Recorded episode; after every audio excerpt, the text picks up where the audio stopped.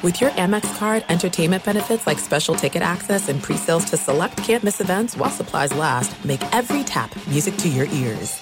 NFL Total Access, the podcast, is getting you ready for the 2024 NFL Draft. I'm your host, Andrew Levy, and I'll be delivering two shows a week to make sure you're caught up on the very latest NFL news, including every free agency move and how it changes the draft needs of your favorite team. Draft experts and talent scouts, mock drafts, and a few shock drafts, too. NFL Total Access, the podcast, is already on the clock on the iHeartRadio app, Apple Podcasts, or wherever you get your podcasts.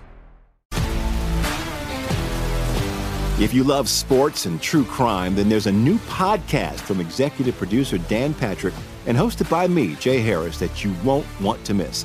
Playing Dirty Sports Scandals. Each week, I'm squeezing the juiciest details from some of the biggest sports scandals ever. I'm talking Marcus Dixon, Olympic gymnastics, Cain Velasquez, salacious Super Bowl level scandals. Join me on the dark side of sports by listening to Playing Dirty Sports Scandals on the iHeartRadio app, Apple Podcasts, or wherever you get your podcasts. Breaking down every game, every day in Major League Baseball. This is the Baseball Betting Show. Here is your host, Greg Peterson. Warmer from below, welcome to lovely Las Vegas for the Baseball Betting Show with myself, Greg Peterson, now part of the VSiN Family Podcast. We've got a great podcast for you guys. Joining me in segment number two, Ben Wilson, who does tremendous work here at VSiN. He is going to be hopping on as he's actually joining me from the Vegas Golden Knights game. So that's going to be a lot of fun. We're going to be chatting with him about what we've all seen in the NL Central this far this season. Is there upside with the Milwaukee Brewers? Are the St. Louis Cardinals finally figuring it out? And why are the St. Louis Cardinals a team that you don't want to be backing? In the division. We're going to be taking a look at the Tampa Bay Rays a little bit as well. Can we expect some regression there? And a few games for Saturday. Then in the final segment, going to give you guys picks and analysis on every game on the betting board for this MLB Saturday as we touch them all. If you have a question, comment, segment idea, what have you for this podcast, you do have one of two ways to fire those in. First one is my Twitter timeline at unit underscore 81. Keep in mind, letters CM. They mean does not matter, so as per usual, please do send these into the timeline. Other ways, find an Apple Podcast review. If you rate this podcast five stars, it is very much appreciated. From there, you are able to fire in whatever you'd like to hear on this podcast via that five star review. Really did not get in any Twitter questions today, but we had a great day of baseball on Friday. So let's take a look back at it. Try to find some trends and try to get to know these teams a little bit better. A Games from yesterday is Greg buzzing about. Here is the rowdy recap. It was Anthony Rizzo bobblehead day in New York, and he went tw- deep twice on his bobblehead day as the Yankees get it done by a count of 6 to 5 for Rizzo. Home runs number 7 and 8 of the season as he went deep off of the opener in this one. Trevor Kelly, who gave up just that one run over the course of two innings, and then he goes deep off of Jason Adam, who gave up that home run in his two thirds of an inning. It was the other Kelly and Kevin Kelly that really gas canned this game, though. Three runs surrendered in one and a third innings. Josh Fleming, he gives up one solo home run over the course of his four innings as taking him deep. Anthony Volpe is fifth home run of the season for Gerrit Cole. Not going to say it was a horrible start, but it didn't yield a lot of length. Gave up two runs over the course of five innings. He was taken deep twice as Jose Siri. Siri, how many home runs does he have? Four for the season. And then Randy Arozarena gets his 10th home run season. Josh Lowe gets low for his ninth home run season. That came off of Michael King as the King gives up three runs in one and third innings, but he had a pair of scoreless innings from Wandy Peralta along with Ian Hamilton, and Clay Holmes got a pair of outs out of the bullpen for the Yankees to be able to get the job done. You also saw the other New York team be able to get the job done 3 to 2. The Mets take down the Washington Nationals. For the Mets, Tylor Megill, relatively good start, does give up two runs in five innings, but only one of which was earned. Francisco Lindor had a fielding error. He did allow four walks in this one, but the Nationals then go one of nine with men in scoring position, and you had Mackenzie Gore not be long for this game either. Four innings, he doesn't give up any runs, but jacked his pitch count all the way up to 96. Andres Machado from there gives up two runs in one and two thirds innings. Carl Edwards Jr. he gives up a run in his third of an inning before Hunter Harvey gives a scoreless inning, and you had two scoreless out of Erasmo Ramirez for the Yankees. They go just one of nine with men in scoring position as well, but the bullpen did their part. Adam Ottavino, Jeff Brigham both lended scoreless inning, and then David Robertson, Drew Smith. They combined to be able to lend two scoreless innings. You saw the Atlanta Braves get shut out by the Toronto Blue Jays by a count of 3 to 0 as for Spencer Strider, good start. gives up two runs, one of which was earned, six and two thirds innings, 12 strikeouts. He was hurt by an error out there in the field, but I mean, this was a good start for him, but the team was unable to pull through. Kirby Yates did allow a solo home run in his inning of work going deep for Toronto. Dalton Varsho, sixth home run of the season, and he had an out out of the bullpen out of Danny Young. But the Atlanta Braves, unlike what we've been seeing all season long, nothing doing for them. Chris Bassitt had them hook, line, and sinker. Complete game, eight punchouts. He had just two walks. Has really been able to work on that. So a good win for the Toronto Blue Jays. And hey, the DK Nation write-up streak. It's up to three, so good win for us. 7 to 4, the Cincinnati Reds take down the Miami Marlins. For the Marlins, it was a debut of their top prospect in Eury Perez. As for Perez, he gives up two solo home runs over the course of four and two thirds innings, going deep for Cincinnati. Jake Fraley for home run number three of the campaign, and Tyler Stephenson is second, and then Fraley he would have the game deciding home run in the ninth inning, going deep off of Dylan Floro. His fourth of the season. As for Floro, he really was the guy that messed this thing up. Two thirds of an inning allows three runs, including that home run. Steven Okert, scoreless inning. Bryan Hoeing, one and a third inning scoreless. Huascar Brazoban, Tanner Scott. They combine for an inning of work. Scott gives up two runs, but Brazoban was unable to uh, take care of the inherited runners, and then you did have an out out of the bullpen from Matt Barnes as the Miami Marlins also did get a pair of home runs off of Graham Ashcraft as Peyton Burdick was able to get his first home run of the season, and Chad Chisholm was able to get his sixth as for Ashcraft. Not great, not terrible. Four runs, three of which were earned, including those two home runs surrendered by him in five and two thirds innings. But the bullpen did their part. Alex Young, Alexis Diaz, a scoreless inning, and Ian Gibaut, one and a third inning scoreless. And the Miami Marlins currently sit here a game below 500, by the way, with a negative 57 run differential. That is absolutely asinine and ridiculous. What else has been asinine and ridiculous is the amount of overs that we're seeing from the Boston Red Sox. They have now played over 68% of their games the over, 26 overs, 12 unders as a and a push as they are unable to get it done against the St. Louis Cardinals. Cardinals get an 8 6 win.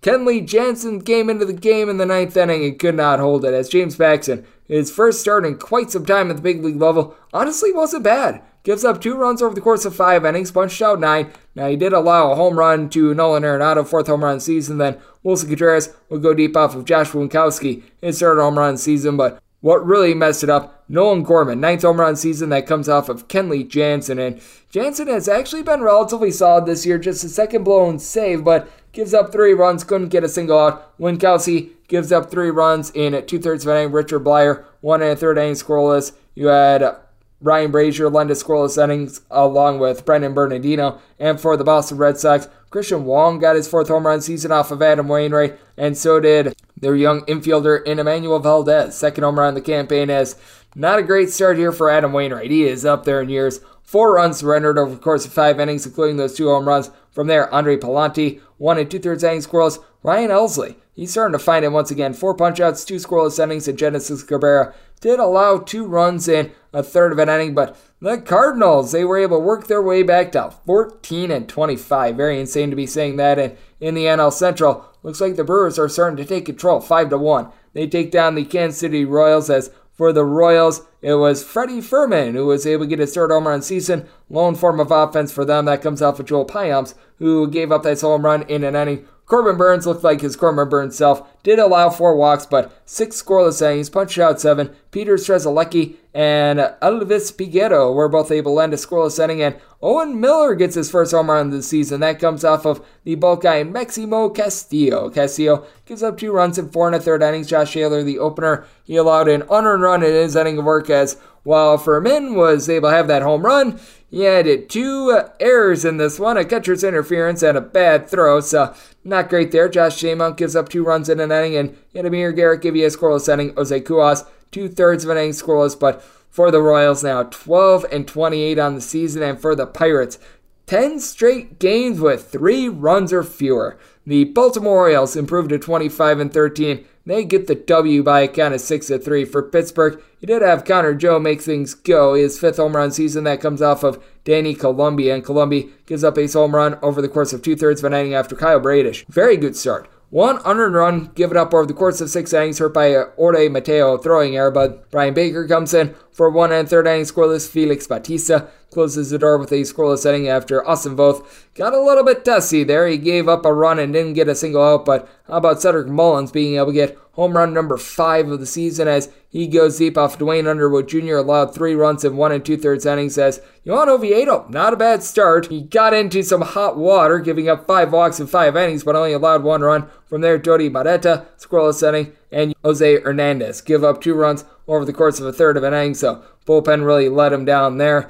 This was just a complete letdown from Matthew Boyd. 9 to 2, the Seattle Mariners completely thumped the Detroit Tigers. For Boyd, he gives up six runs, five of which were earned, and he got four outs. Just absolutely an unacceptable start. From there, Tyler Alexander does give up a home run as he allowed two runs in two innings, Going deep, Julio Rodriguez, his seventh home run season. He did have Mason Englert help the bullpen a little bit, two and two thirds innings scoreless. Will Vest scoreless inning. You had Jose Cisnero getting out of the bullpen, and Tyler Holton allowed a run in one and two thirds innings. But for Seattle, Marco Gonzalez did his part, gives up two runs over the course of six innings for Detroit. They got a home run off of Jason Rogers' bat, his fifth home run season. From there, scoreless innings from Trevor Gott, Justin Topa, and Tayler Saucedo as the Seattle Mariners have right around a 260 bullpen ERA. That leads the league. They have been very impressive with that regard. What else has been impressive has been the Guardians bullpen.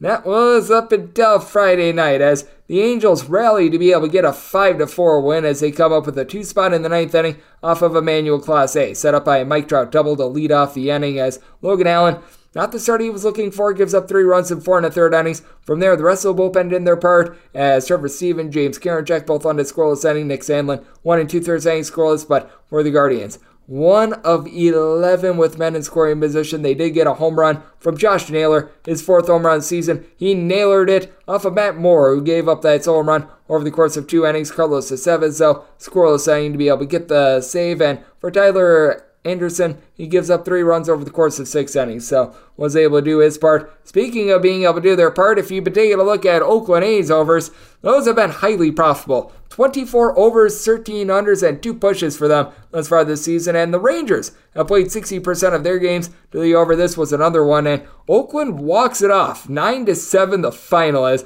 this game was all sorts of topsy turvy. Martin Perez gives up three home runs, four runs in total over the course of five innings. Going deep for Oakland, you had Esteury Ruiz. That was his first career home run, home run number three of the season for Carlos Perez. So Perez on Perez crime. And then you also had Kevin Smith get his third home run season. Later on in the game, Brent Rooker would go deep for a walk-off home run, his 11th of the season. That came off of Brock Burke. Brock got Brock and rolled.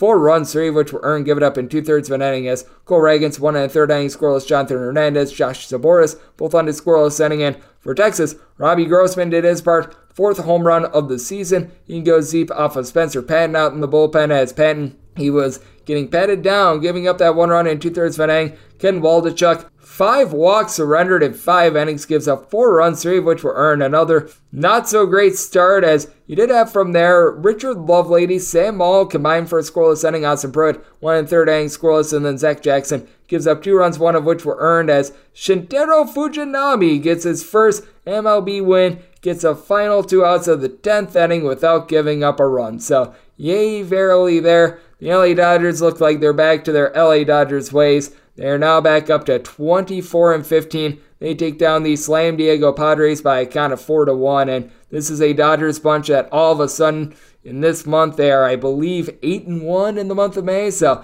slow start for them, but they have picked it up ever since then. Dustin May gives up two runs in six and two thirds innings, but from there, you did have Caleb Ferguson get a pair of outs out of the bullpen. Evan Phillips, he gets a final five outs as pair of home runs were able to spring the Dodgers a victory. Both come off of Tim Hill, Freddie Freeman, seventh home run season. Mookie Betts, his eighth. Betts has been off to a little bit of a slow start, so that's a good sign. As Blake Snell wasn't bad in this one, did issue four walks, but goes six innings, gives up two runs, and then Tim Hill gives up those two home runs in a third of an inning before you have Domingo Tapia lend a scoreless inning, and Luis Garcia was able to get a pair of outs out of the bullpen as well. And for the Padres, they are now 19 and 20 this year, less than savory, and the team is right now hot on the Dodgers' heels. That'd be the Arizona Diamondbacks. They get a 7 5 win over the San Francisco Giants. They tried using an opener for Ross Stripling, but it looks like nothing is fixing Ross Stripling. John a scoreless inning before Stripling comes in for three and a third innings, allows two home runs, as you had Evan Longoria go deep for his fifth home run season. Dominic Fletcher was able to get his first home run in the campaign. And then from there, you had Jakob Junis allowed two runs, one of which was earned. Alex Wood. Why they're trotting him out there from the bullpen, I have no idea, but he gives up a run in an inning. And Scott Alexander, a scoreless inning for the Giants. They got a pair of home runs as well. They lead the league in terms of home runs per game on the road, at the very least, in National League. Rays lead the American League, but Joc Pederson, fifth home run season. Michael Conforto, his sixth of the campaign, as both of those come off of Ryne Nelson. Not a good start for Nelson, four and two thirds innings, allowing those two home runs, four runs in total. But from there, Anthony Misiewicz, Kyle Nelson combined for two scoreless innings. Scott McGough did not make things a go. He gives up a run in two thirds of an inning, but Andrew Chafin a scoreless inning, and Miguel Castro able to get a pair of outs out of the bullpen for that W. This game had quite a lengthy rain delay, but 5 to 1, the Houston Astros continue the demise of the Chicago White Sox, We're now 13 and 27 this year. I mean, my goodness gracious, this has just been a turd of a performance all season long from the Chicago White Sox, who are, by the way, 6 and 11 at home, and strangely for the Houston Astros, they're now 12 and 7 when they're on the road at home. They've actually just been 8 and 11, so that has been something to watch out for. But for the Houston Astros, Yordan Alvarez goes deep in the ninth inning off of Jimmy Lambert, his ninth of the campaign. Damage was already done though, as Michael Kopech just didn't lend a lot of length. He gives up one hit in four and two thirds innings, but six walks to give up two runs. Gregory Santos was really been their best bullpen relief guy. Two runs surrendered in one and a third innings. Aaron Bummer, Keynan Middleton both lend a scoreless inning before Lambert gives up that home run. And lone from of offense for the White Sox, Luis Robert goes deep off of JP France, ninth home run season. For France, he was parting it up in Chicago. One run surrendered in six and two thirds innings. Hector Neris out of the bullpen. And then Bryan Abreu, Ryan Pressly. They both line a scoreless inning. So the Astros getting online and the White Sox, boy, not good to say the least. For the Philadelphia Phillies, they get back to 500, 6 to 3. They take down the Colorado Rockies, who haven't been as great at home as you'd like them to be. Austin Gomber, not the world's worst performance, gives up three runs in six and two thirds innings, including a pair of homers. For the Philadelphia Phillies, Alec Bohm, fourth home run season. Kyle Schwarber is ninth. From there, you had Justin Lawrence, who has been solid in the bullpen, give up three runs in one and a third innings. Brad Hand, scoreless inning, but for the Phillies, Taijuan Walker was able to give some very nice length, giving up three runs over the course of six innings. From there, Matt Strahm, Seranthony Dominguez, and the much maligned Craig Kimbrel were all able to scoreless innings be able to get that one to the window. And the Minnesota Twins continue to be relatively solid to the under, but this one hardly trickles over the total as you needed three runs in the ninth inning to get the over. The Chicago Cubs win by a count of six to two as for the Minnesota Twins. Not a bad start here from Sonny Gray. He gives up a one run in five and a third innings, nine punchouts, and then the bullpen completely just pooped all over themselves. Jovani Moran, two thirds of an inning scoreless, but Griffin Jax gets jacked up, giving up two runs in an inning. Jorge Alcala gives up two runs in one and a third innings, including home run going deep for the Chicago Cubs. Christopher Morel, second home run season then. Dereck Rodriguez gets a pair of outs out of the bullpen, allowing a run along the way. Meanwhile, for the Minnesota Twins, nothing doing for them as they entered into the night hitting at 221 as a collective and they got just four hits. As Drew Smyly, he was smiling about this one. Two runs surrendered in six innings. Adbert Alzolay, two scoreless innings. Mark Leiter Jr., he was able to end a scoreless inning as well. And if you're taking a look at baseball right now, totals have been very much normalized after we saw a whole bunch of overs begin the season. Bookmakers have went to work and the unders have been the play. 48 unders at 38 overs over the last seven days in Major League Baseball. That is a hit rate of 55.8%.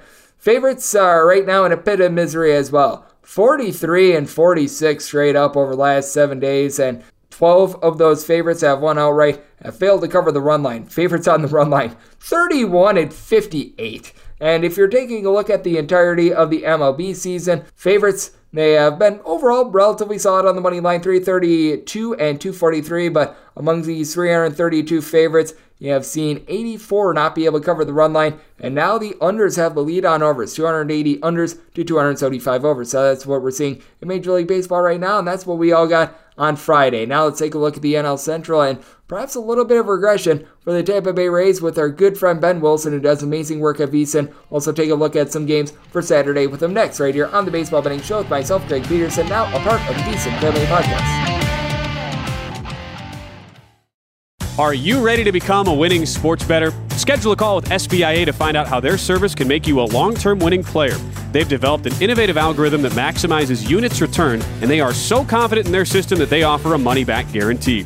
Sign up by October 31st and get their NBA package at no cost until they reach 10 net units. They treat sports betting like a business. So if you want to learn how to make your sports betting dreams a reality, visit them at SBIA1.com and check them out on social media at SBIA Sports. NFL Total Access, the podcast, is getting you ready for the 2024 NFL Draft.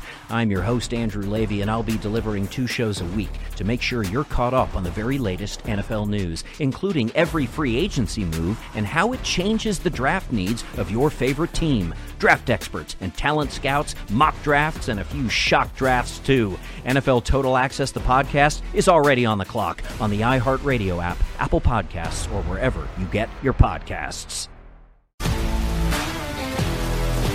If you love sports and true crime, then there's a new podcast from executive producer Dan Patrick and hosted by me, Jay Harris, that you won't want to miss. Playing Dirty Sports Scandals.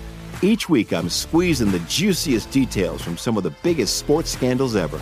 I'm talking Marcus Dixon, Olympic gymnastics, Cain Velasquez, salacious Super Bowl level scandals. Join me on the dark side of sports by listening to Playing Dirty Sports Scandals on the iHeartRadio app, Apple Podcasts, or wherever you get your podcasts. What's up, everybody? This is Stephen A. Smith. When I'm not at my day job, First Take, you can find me in my studio hosting the Stephen A. Smith Show podcast. Tune in every Monday, Wednesday, and Friday, at the very least, as I bring you all new episodes that feature the biggest headlines in the world of sports, pop culture, business, and politics. You'll hear my unfiltered opinions on those nauseating Cowboy fans, the chaos in Washington, D.C., and trending topics on social media, as well as my straight shooter interviews with top celebrities and game changers. And I occasionally give out love advice. Yes, it's true. If you want to know my true feelings about something, I'll give it to you straight. So listen to the Stephen A. Smith Show podcast on the iHeartRadio app, Apple Podcasts, or wherever you get your podcast. NFL Total Access, the podcast, is getting you ready for the 2024 NFL Draft. I'm your host, Andrew Levy, and I'll be delivering two shows a week to make sure you're caught up on the very latest NFL news, including every free agency move and how it changes the draft needs of your favorite team. Draft experts and talent scouts, mock drafts, and a few shock drafts, too. NFL Total Access, the podcast, is already on the clock on the iHeartRadio app, Apple Podcasts, or wherever you get your podcasts. If you love sports and true crime, then there's a new podcast from executive producer Dan Patrick and hosted by me, Jay Harris, that you won't want to miss. Playing Dirty Sports Scandals. Each week, I'm squeezing the juiciest details from some of the biggest sports scandals ever. I'm talking Marcus Dixon, Olympic gymnastics, Cain Velasquez, salacious Super Bowl level scandals. Join me on the dark side of sports by listening to Playing Dirty Sports Scandals on the iHeartRadio app, Apple Podcasts, or wherever you get your podcasts. What's up, everybody? This is Stephen A. Smith. When I'm not at my day job, First Take, you can find me in my studio hosting the Stephen A. Smith Show podcast. Tune in every Monday, Wednesday, and Friday, at the very least, as I bring you all new episodes that feature the biggest headlines in the world of sports, pop culture, business, and politics. You'll hear my unfiltered opinions on those nauseating Cowboy fans, the chaos in Washington, D.C., and trending topics on social media, as well as my straight shooter interviews with top celebrities and game changers. And I occasionally give out love advice. Yes, it's true. If you want to know my true feelings about something, I'll give it to you straight. So listen to the Stephen A. Smith Show podcast on the iHeartRadio app, Apple Podcasts, or wherever you get your podcast. Breaking down every game, every day in Major League Baseball. This is the Baseball Betting Show. Here is your host, Greg Peterson.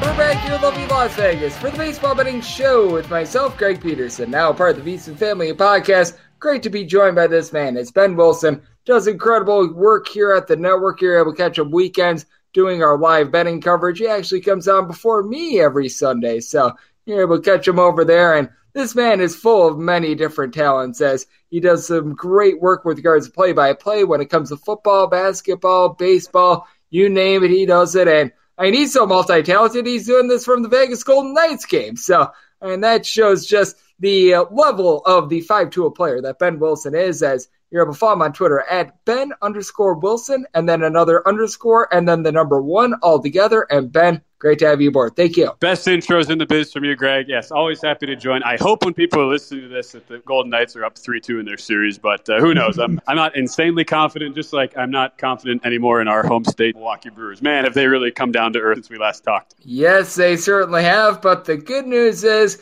they've currently got a series with the Kansas City Royals. And I mean, let's call it what it is the two central divisions have been by far the weakest in all of baseball because you've got that AL East that's just a complete bear. In the NL West, I do think that things are starting to pick up with the LA Dodgers. Here, the Diamondbacks have been more, been more respectable, but I take a look at the NL Central. The Pirates, I mean, you talk about the Brewers regressing.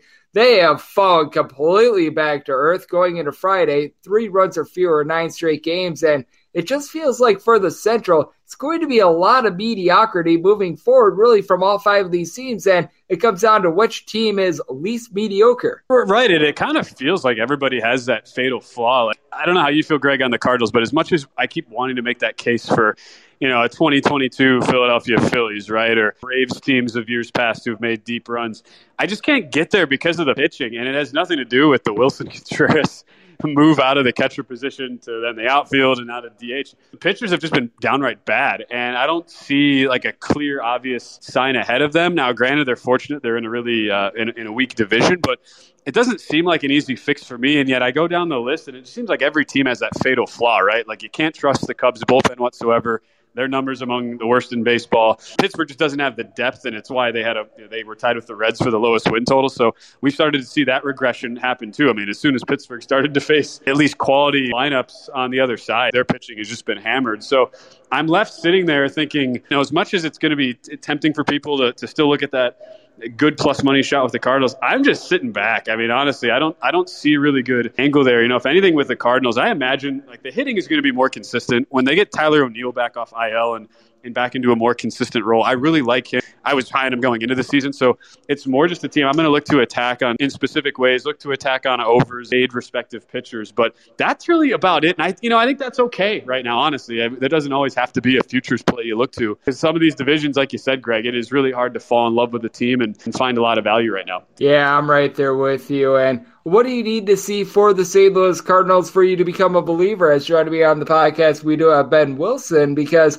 I take a look at this Cardinals team and I think the offense is going to be fine. I think that they're going to yeah. be able to pick it up. They've had a little bit of a difficulty hitting on the road this far, entering into the series against Boston, averaging about 3.7 or so runs per game, which that's going to be going upward against this Boston Red Sox team. But I just take a look at this St. Louis Cardinals bunch, and it just feels like it all comes back to the starting pitching. Like on Saturday, for instance, I can't back Steven Matz at a right around an even money price because he stinks. No way, right? And uh, look, for me to believe, uh, I, I'm going to need to see more in the fastball velocity from Jack Flaherty.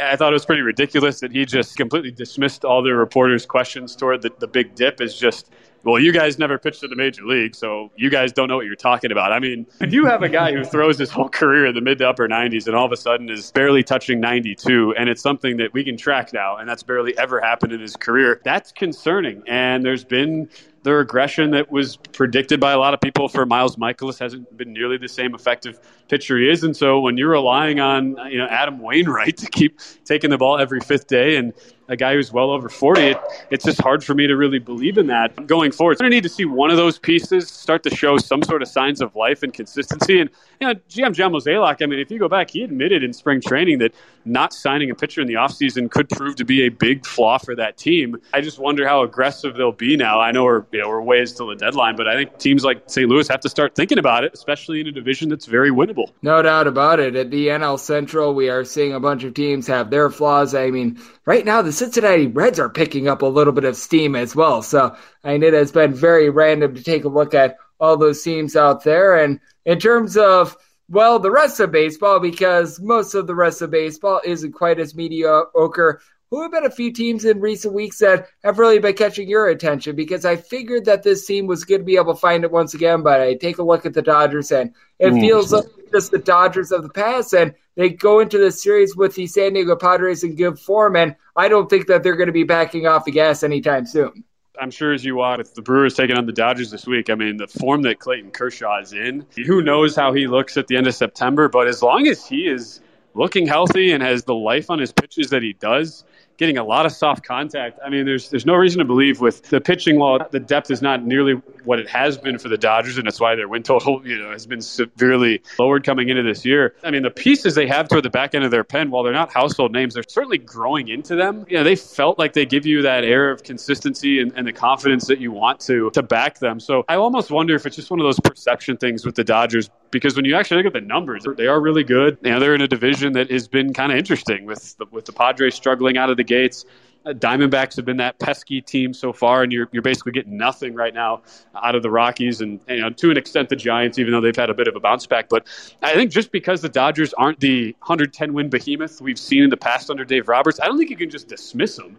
I mean, the numbers still point to a really rock solid team, and, and that can represent some value. You know, some of the markets, Dodgers are always a really public team, so depending on the book, you might not find that. But I do think we're kind of discounting the Dodgers just because there's that whole general narrative out there like, oh, they're taking a huge step back just because they don't have the loaded roster they have in years past. Still not a bad roster. And like you say, with so much mediocrity, it's not a bad place to be if you're them right now. No doubt about it. As joining me on the podcast, we do have Ben Wilson. He does amazing work over here at VSIN. And I mean, the biggest story right now in baseball, in my opinion, just continues to be what we're seeing out of the Tampa Bay Rays. As looks like they're going to go down to the Yankees on Friday, but by and large, I take a look at this Rays team and they have been the most incredible story in baseball. And I think that it always leads into the age old question with baseball.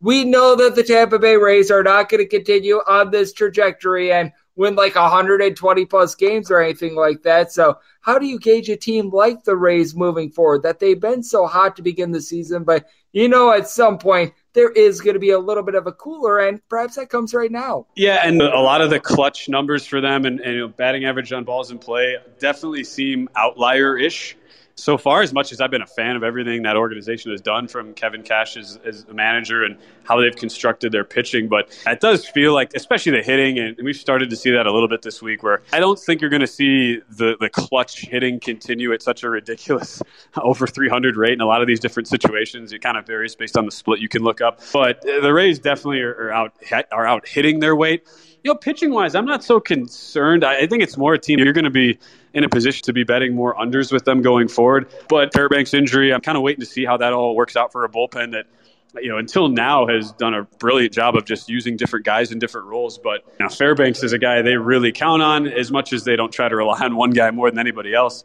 So, want to see how quickly he gets back into the fold and it sounds like not too serious of an injury. Should be making some rehab appearances here soon. But that's the big thing I'm more focusing on with the Rays because you're totally right, Greg. The hitting is going to regress. You can't keep putting in big runs whenever there's somebody on the pond. It seems like they're doing that every time up, just anecdotally. So definitely something to keep in keep in mind and keep track of there. But there are ways you can bet that. Like I said, I'll, I'll be looking at some of the unders depending on the pitching matchups they get. And then just taking a look at what we've all got for Saturday. Is there maybe a game or a series that is standing out to you that either you're going to be looking to bet on Saturday or perhaps it's not going to be a bet, but it's just rather a game that you want to see, you want to take it in, and you just want to gauge that team a little bit more moving forward? Yeah, I'm still trying to gauge Seattle, and I'll admit I faded them here on Friday night. I had a strikeout prop for Matthew Boyd, and yeah, that was my worst bet of the season by, by a wide margin. That did not go well because, look, Seattle's been terrible against lefties. They're a bottom five offense across the board, and I really severe concerns about a team like that with the expectations we've all uh, put on the Mariners, where you're basically playing 500 baseball, you can't hit lefties, and that's even accounting for the severe pitchers park that they play in uh, in the Pacific Northwest at T-Mobile. So usually when I'm looking for teams that I want to support and back who get off to slow starts who I like in general. You know, I want to see teams that struggle with runners in scoring position or have high, you know, low batting average on balls in play, things that'll naturally come back up. But I'm not seeing a lot of that right now out of Seattle, and it was more the case Friday was just Matthew Boyd came to the park with nothing. But I still want to watch that team. Detroit's been, you know, plucky. They they have a very underrated starting rotation just in general. I felt like for the Tigers, also playing 500 ball. So that's not one I'm going to bet Saturday. But I just want to see how that plays out and see if Seattle can look a little bit more consistent at the plate.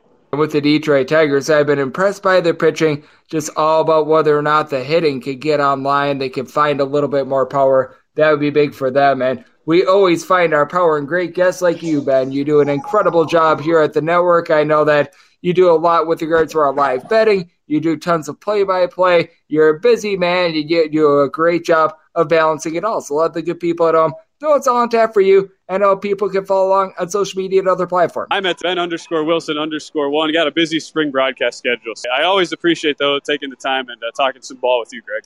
Absolutely. And Ben does a terrific job here at the network, taking a look at so many things. And every single time he joins this podcast, lends tremendous insights, much like today. So big thanks to Ben Wilson of VSiN for joining me right here on the Baseball Betting Show, now part of the VSiN family podcast.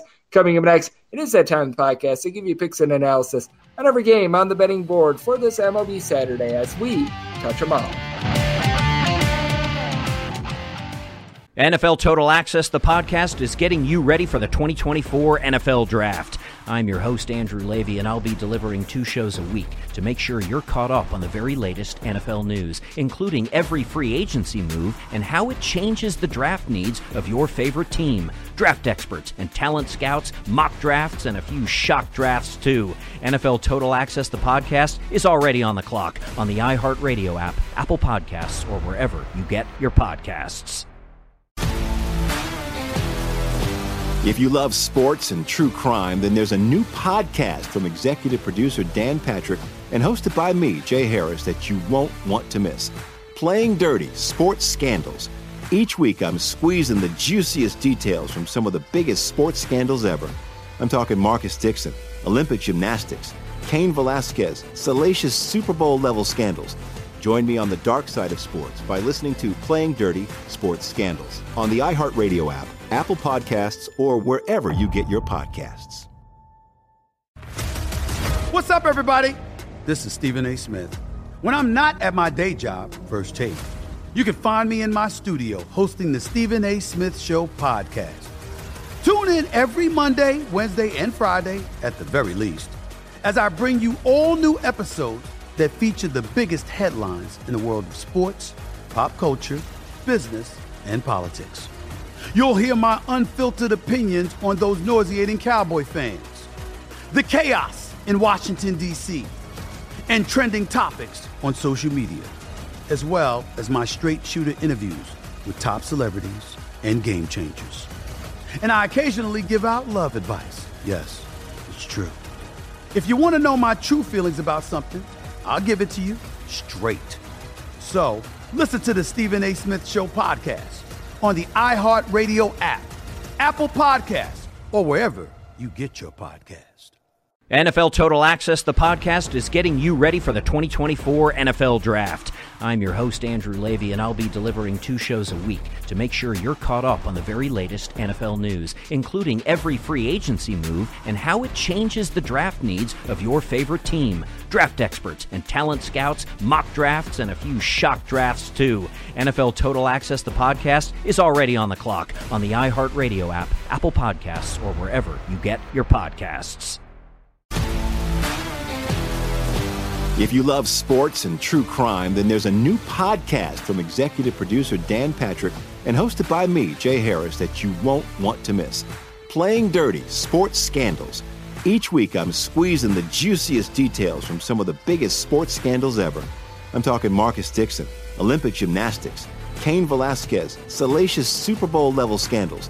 Join me on the dark side of sports by listening to Playing Dirty Sports Scandals on the iHeartRadio app, Apple Podcasts, or wherever you get your podcasts.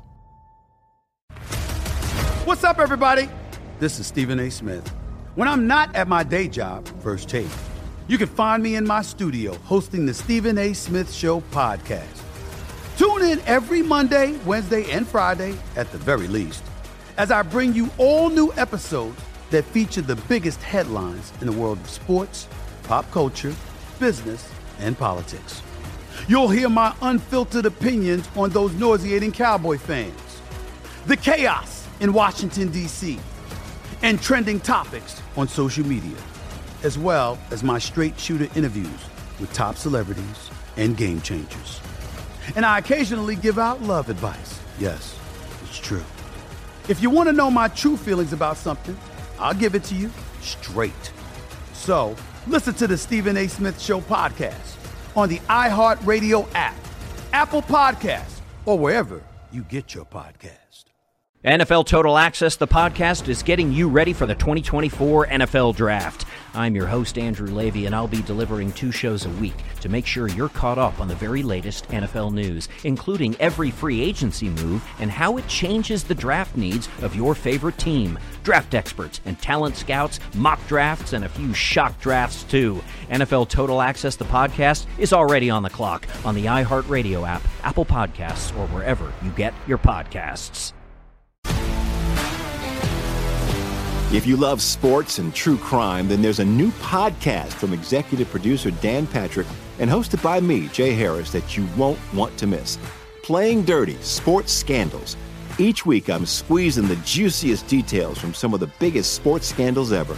I'm talking Marcus Dixon, Olympic gymnastics, Cain Velasquez, salacious Super Bowl level scandals. Join me on the dark side of sports by listening to Playing Dirty Sports Scandals on the iHeartRadio app, Apple Podcasts, or wherever you get your podcasts.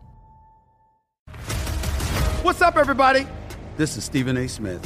When I'm not at my day job, First Take, you can find me in my studio hosting the Stephen A. Smith Show podcast.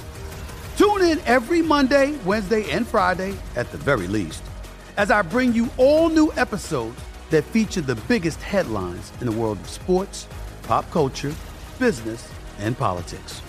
You'll hear my unfiltered opinions on those nauseating Cowboy fans, the chaos in Washington, D.C., and trending topics on social media, as well as my straight shooter interviews with top celebrities and game changers. And I occasionally give out love advice. Yes, it's true. If you want to know my true feelings about something, I'll give it to you straight. So listen to the Stephen A. Smith Show podcast on the iHeartRadio app, Apple Podcasts, or wherever you get your podcast. Breaking down every game, every day in Major League Baseball. This is the Baseball Betting Show. Here is your host, Greg Peterson. We're back here in lovely Las Vegas for the Baseball Betting Show with myself, Greg Peterson, now part of the VSiN Family Podcast.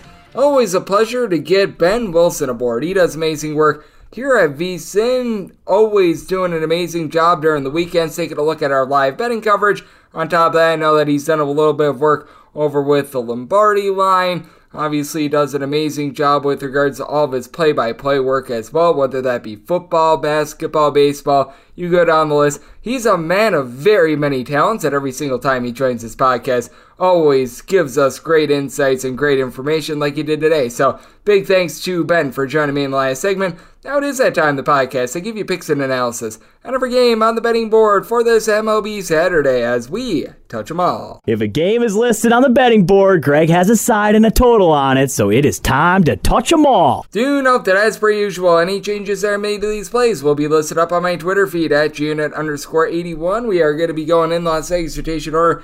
This is where we go with the National League games first, then the American League games, and any interleague games. Those are going to be at the bottom. That'll keep things all nice, neat, clean, and easy. So without further ado, let's dive in on this first game. 951, 952 on the betting board. It is the Miami Marlins playing host the Cincinnati Reds. Yes, we are on to Cincinnati, Bill Belichick, and they're on to Nick Lodolo getting the start for them. Meanwhile, one Sandy Alcantara is on the bump for Miami. Miami is anywhere between a minus 158 to a minus 165 favorite, and between plus 140 and plus 154, your number on the red 7 is the total, the over and the under anywhere between minus 105 to a minus 115.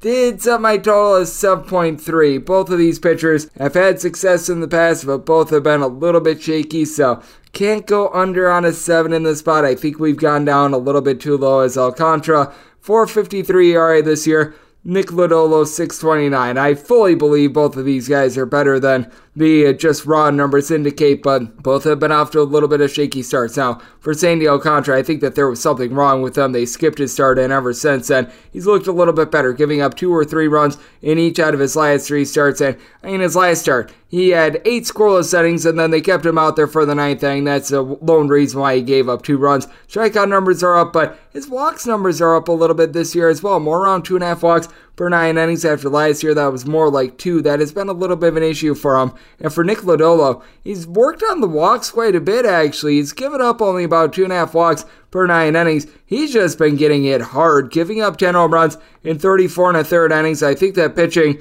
here in Miami is actually going to be very beneficial for him because he plays in a very pitcher friendly ballpark in Cincinnati. He's given up eight home runs in 22 and a third innings thus far this season. Meanwhile, in his two road starts, he's given up three runs over the course of 12 innings. He has given up two home runs, but still, swing and miss stuff. It has been there for Nick Lodolo. He's been able to give you well over 11 punchouts per nine innings. Both of these offenses, though, have been absolutely deplorable. For the Reds, they're a bottom five team in terms of runs per game on the road. For Miami, they're dead last in the National League just in terms of runs per game, and both of these teams really don't have a lot of power bats. For the Miami Marlins, it's all about Jorge Soler. He's been able to give the team as far this season nine home runs. And if you look at just his barrel rate, you take a look at the exit velocity, he's ripping the cover off the ball, but hasn't really resulted in a lot of on base percentage. Jazz Chisholm, they got him hitting leadoff as he, Peyton Burdick, Jean Segura, Jacob Stallings, Joey Wendle, Avisail Garcia when he's been out there. All these guys hitting at 225 or lower have hurt this team. You've got a few guys like Yuli Gurriel, Bryan De La Cruz hitting right around 255, but the team takes a bit of a dip because Garrett Cooper is hurt once again. Shock, shock, surprise, surprise, and it's Miami Marlins bullpen that just hasn't been able to get the job done this year with JT Chargois being out of the fold, it does put them in a little bit of sticky spot as entering into the weekend, they're ranking right around 22nd, 23rd in the big leagues in terms of bullpen ERA entered into yesterday with a 449. Meanwhile, for the Cincinnati Reds, this has been a top 10 bullpen thus far this season. Even with Fernando Cruz out of the fold, you've been able to get good innings out of Alexis Diaz, a sub 250 ERA each of the last two seasons. Lucas Sims has been solid for this bullpen. Alex Young is able to give you about a 3-3 ERA, along with Ian Gibaut posting up about a 250. So these guys have been able to do a relatively solid job. And then for the Reds, not a lot of power on this team. Spencer Steer right now leading the team in home runs with five as both of these teams towards the bottom of the National League in terms of home runs. Plenty of guys are able to get on base as Spencer Steer, Jake Fraley, Tyler Stephenson, Nick Senzel. They're running between about a 245 to a 260. Henry Ramos has been able to move the line a little bit as well. Jonathan India right around 390 on base. And both of these teams are missing a pair of guys in Jesus Sanchez along with TJ Friedl who are able to get on base. So that's a little bit of an issue, but I do think that we've went a little bit too far here with the seven total, just because even though neither of these teams have a lot of power, it is a pitcher friendly ballpark. Both of these starters have been on a little bit of bad form, so I'm willing to set my total at 7.3. Looking at the over with the Marlins, set them at a minus 162 on the money line. If you're looking at that run line, you're finding it at a plus 125. I would rather lay a little bit of a chalky number just because I don't have faith in the Miami Marlins pulling out a game that I still think is going to be rather low scoring by multiple runs. So looking at more of a minus 160 or so money line with the Miami Marlins to go along with this total under 953, 954 on the betting board. The New York Metropolitans hit the road to face off against the Washington Nationals as Trevor Williams goes for the Nats and Joey Lucchesi is on the bump for the Mets. Mets are between a minus 135 to a minus 145 favorite. Between plus 120 and plus 130 is your number on Washington. 9 is the total. Over is minus 115. The under, that is minus 105. And when it comes to this total, I did set mine at an 8.8. Looking at the under, Washington Nationals currently dead last in the National League in terms of home runs, and the Mets are currently a bottom 10 team in terms of batting average. The uh, infield singles and what have you that they were getting last season, they just have not been there this year. And for the New York Mets, you have been able to have a couple guys towards the top of the fold do an okay job of being able to get on base. Brandon Nimmo sitting above a 300. You've still got 13 home runs out of Pete Alonso entering into yesterday, which leads the league as an in for the world's greatest average, but still about a 330 on base. And you've got the Mets still doing a good job of being able to draw walks. So even though the average hasn't been there, the on base it has been relatively okay. But you just expect more out of guys like Starling Marte, Francisco Lindor, Tommy Pham, Eduardo Escobar. All these guys entered into yesterday hitting at 225 or lower. Meanwhile, for the Washington Nationals, to their credit, they've actually ranked number one in the big leagues in terms of fewest strikeouts. Hasn't really resulted in too many runs because Jeimer Candelario, Lane Thomas are right now leading the team in home runs with four, so that has been deplorable, though been able to get guys on base as Elehuris Vargas whenever he's been out there, Joey Meneses, Lane Thomas. You're able to go down the list of guys that have all been able to hit at least a 280 for this bunch. Dominic Smith has been relatively solid with that regard as well. You do have a few guys that need to pick it up a little bit like Alex Call Company, but by and large not bad there. But Washington Nationals start out the year with a relatively okay bullpen. They are now down to being, in regards to bullpen ERA, right around 18th as Carl Edwards Jr., Hunter Harvey, pair of guys with a sub 3 bullpen ERA, but Erasmo Ramirez has not been great, along with Andres Machado, Mason Thompson. has had a little bit of a rough run of things, and for the New York Mets, they're in the bottom half of the big leagues in terms of bullpen ERA as well, with a 388 as been able to get really good innings out of David Robertson. He's been able to do a quality job, and then you've got a few other guys that have come in, done their part, like Adam Ottavino, Drew Smith, but when you get into the Jeff Brighams and Tommy Hunters of the world, that's when he comes a little bit of roll of the dice, and Joey Lucchesi has been up and down as a starter thus far. He's made four starts, he's given up three runs or fewer in three of them, but he's given up at least three runs in three of them as well. So able to take a glass half full or a glass half empty approach. 17 punchouts in 20 and a third inning, seven walks, four home runs allowed. So I mean, he's been meh not horrible, not terrific. Meanwhile, for Trevor Williams, 425 ERA. He hasn't been too bad. He hasn't been too great either. He's not a guy that's going to go out there and get a bunch of strikeouts. Only about seven punchouts per nine innings, giving up six home runs in 36 innings. Not going to give out a lot of walks, but what I think really plays to his detriment is that he was on the New York Mets last season. They know exactly what he's going to throw. And I do think that that's a big edge for the New York Mets in this spot, coupled with having a little bit of a better bullpen. I did set the Mets as a result at a minus 145, seeing a minus 135, minus 138. Willing to lay that number with the Mets, seeing that run line at a plus 115. I just need much more value than that to be able to dive in. So looking at the money line of the Mets, semi total at 8.8. So also looking at this total under 955, 956 on the betting board. The San Diego Padres hit the road face off against the LA Dodgers. Julio Urias goes for the Dodgers. Joe Musgrove is on the bump for the Padres. 8.5 is the total. Over is minus 115. The under is minus 105. For the Dodgers, they're between minus 142 to minus 150 favorites, between plus 125 and plus 135. The number on the Padres, and I set the Dodgers at a minus 158. I'm going to be willing to back them in this ordeal. Now, the only question is money line or run line. find that run line of the Dodgers at a plus 130. The way that the Dodgers just always win by multiple runs, I am going to be willing to back them on the run line. The Dodgers one of the best run line teams in all of baseball last few seasons, and I do think that that is going to be continuing. Now, the one trepidation that you've got with Julio Urias, he's actually been better on the road than he has been at home in recent years. That has not been the case this season. This season, Buck 82 home ERA, 610 road ERA, but last two seasons, he had an ERA that was about a half a point better when he was on the road rather than what he was at home because he does give up a little bit of the deep ball at home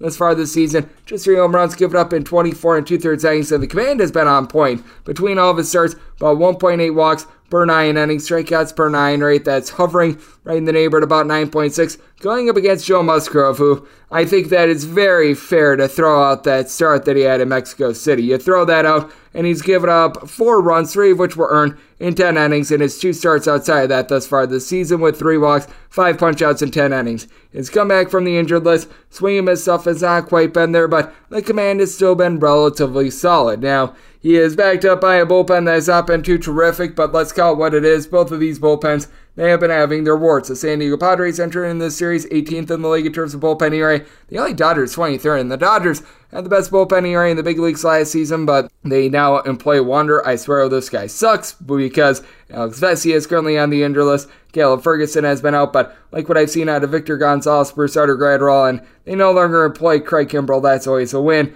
Meanwhile, for the San Diego Padres, Luis Garcia has posted up north of a 5 ERA. Seems to be finding it a little bit more. And Tom Cosgrove has been very good for this bullpen as well. We all know what to expect out of Josh Hader, but more of the long guys have been a bit of a roll of the dice. But for the Padres in games not played in Mexico City, bottom five of the big leagues in terms of both batting average and runs per game. You do, though, have Juan Soto starting to pick it up as he, Manny Machado, Xander Bogaerts underdid yesterday, hitting between about a 250 to a 266 with Soto north of 400 on base. He's still doing a good job of being able to draw his walks, but the bottom of the fold has not been kind to the team. Austin Nola, Brett Sullivan at the catcher spot, Ha-Seong Kim, Trent Grisham. These guys all hitting below 225 is killing them. And the Dodgers, they really don't hit for much average. They're actually a bottom eight team in terms of batting average, but they do a good job of being able to draw walks as they've overcome the fact that Chris Taylor, Miguel Rojas, Trayce Thompson, Max Muncy, guys like this are in below 225. But Muncy, 12 home runs, does a good job being able to draw his walks.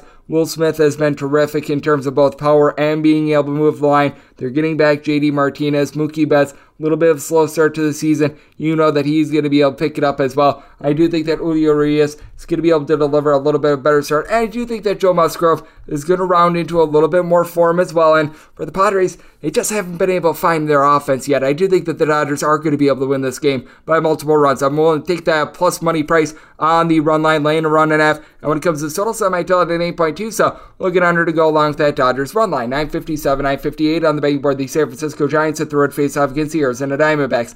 Zach Gallen goes for the Diamondbacks, and Anthony DeSclafani is on the bum for San Francisco. Total on this game is 8. The over is minus 115, the under is minus 105, with the uh, Snakes between minus 150 and minus 165 is your price, between plus 130 and plus 140. Your number on the San Francisco Giants at I set the Diamondbacks at a minus 188. If you're looking at the run line, you're getting it at a plus 115. I was willing to take anything above a plus 105. So I'm actually going to be taking a look at a run line because the Giants bullpen just sucks.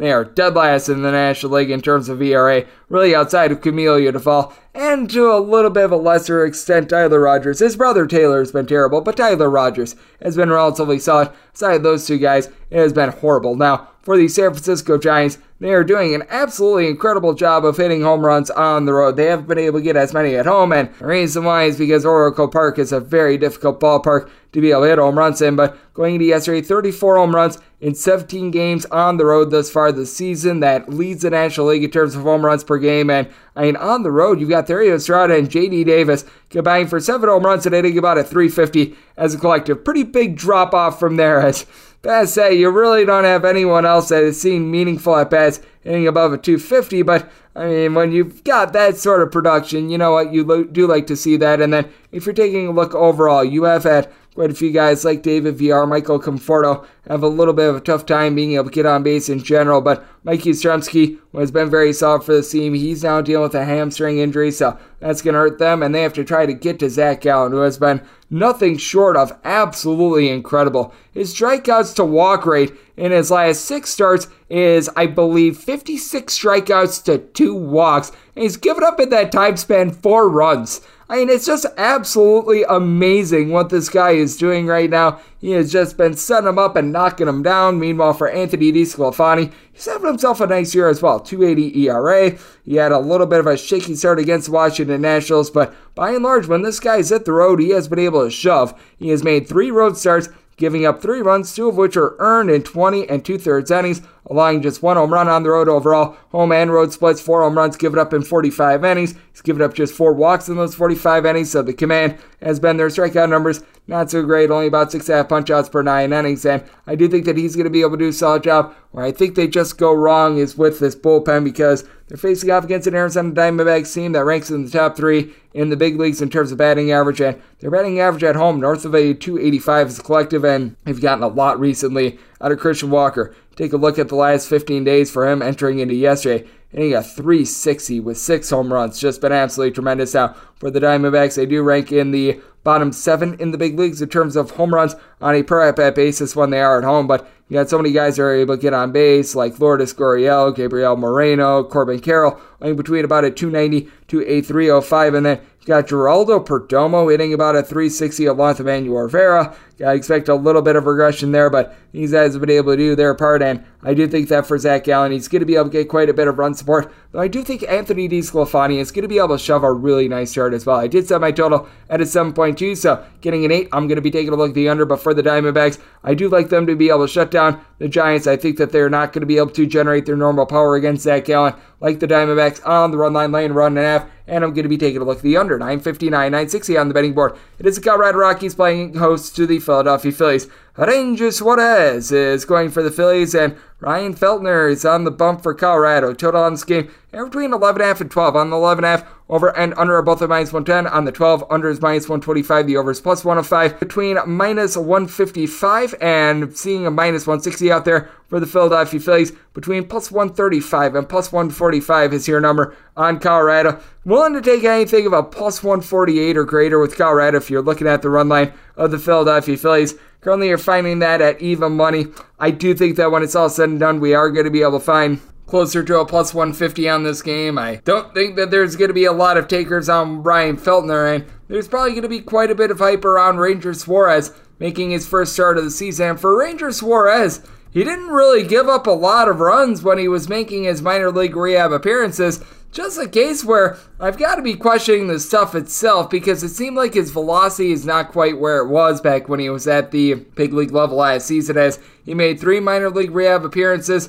He really had really solid command. He went nine total innings across those three appearances. He did only give up two walks, but he also only got five strikeouts as well. When you're at the minor league level, you should be getting a little bit more than that. I do recognize that Ranger Suarez is a little bit more of a pitcher contact guy, but that's exactly why I couldn't set him as a bigger favorite in this spot. It is because he's now pitching in Coors Field where the ball is just flying out left and right, and you have to go up against the Colorado Rockies team that they've always got those demonstrative home and road splits. A lot of that is because of the environment itself, but the Rockies entering into yesterday, hitting at 291 as a collective on the road, hitting a sub 225. And for the Rockies, they entered into yesterday hitting just 15 home runs in their first 16 home games of the season. I do think that that's going to be going northward. CJ Cron last season, out of his 29 home runs, 22 of them did come at home.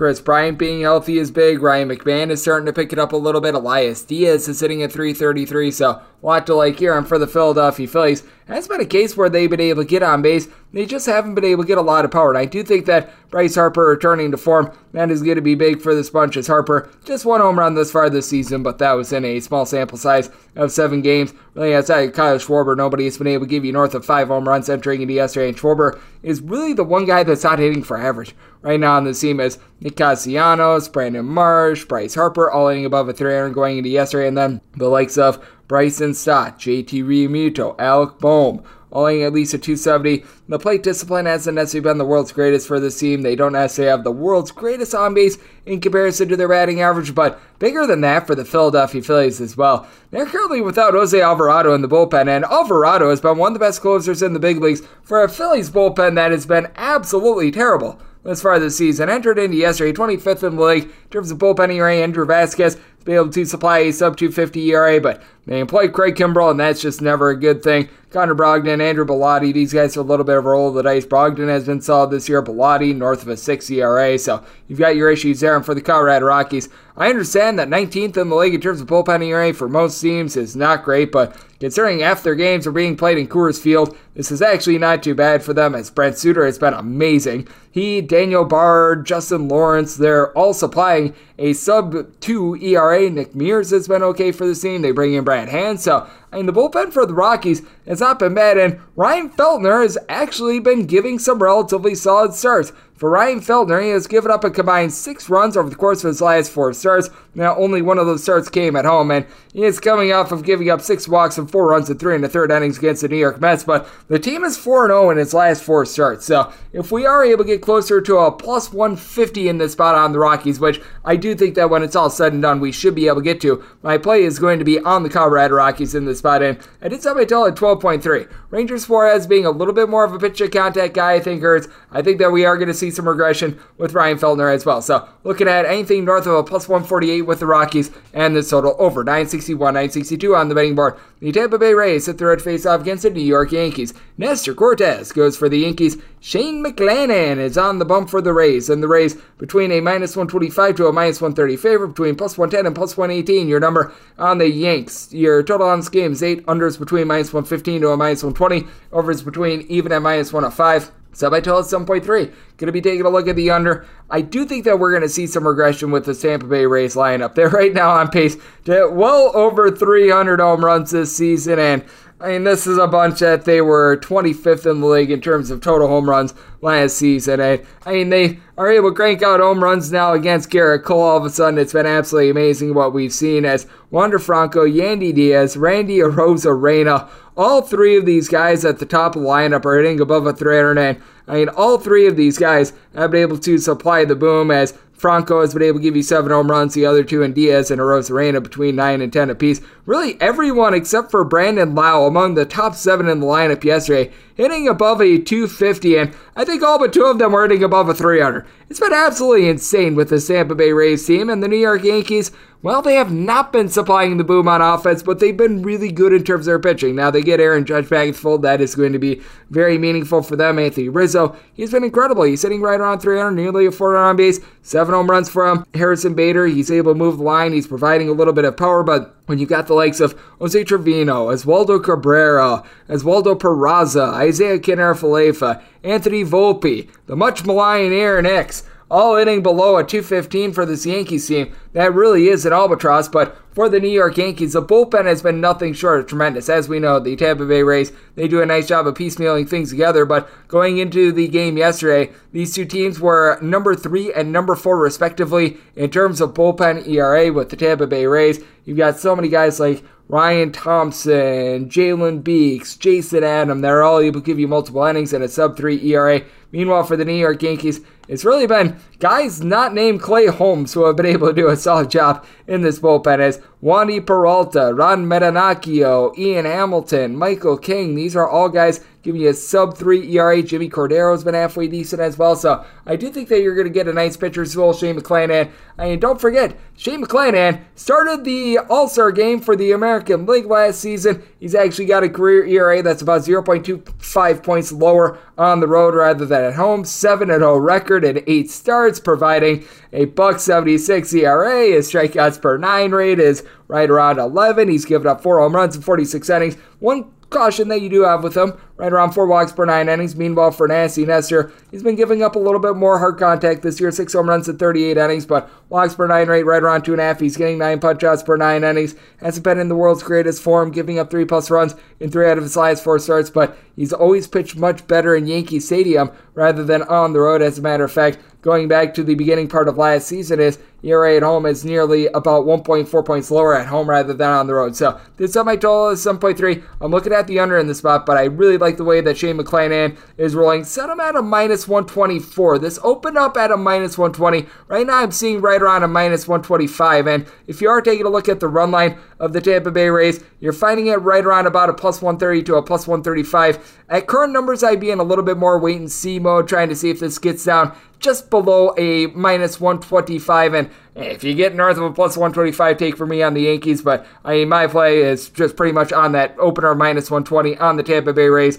And here at an 8, looking at the under 963, 964 on the betting board. The Detroit Tigers play the Seattle Mariners. Bryce Miller goes for the Mariners, and Alex Faedo is on the bump for the Tigers. The Tigers are between plus 150 and plus 155 underdogs, and between minus 163 and minus 175. Your number on Seattle, 8.5 to 9 is the total. On the 8.5, overs between minus 110 to a minus 120, unders between even and minus 110. On the 9, unders minus 120, and the over is even. So tell it at 8.3. Going to be taking a look at the under for the Detroit Tigers and the Seattle Mariners. Both of these teams have had a miserable time being able to move the line for both of these teams there. Towards the bottom of the big leagues in terms of batting average, the Tigers hitting at 233 as a collective going into yesterday. Seattle hitting at 223, and for the Detroit Tigers, just not a lot of power in general for this team. They are once again finding themselves in the bottom six in the big leagues in terms of home runs, with nobody entering into yesterday with north of four home runs, as you've had Nick Maton, Kerry Carpenter, along Jason Rogers, all be able to supply four home runs this far this season.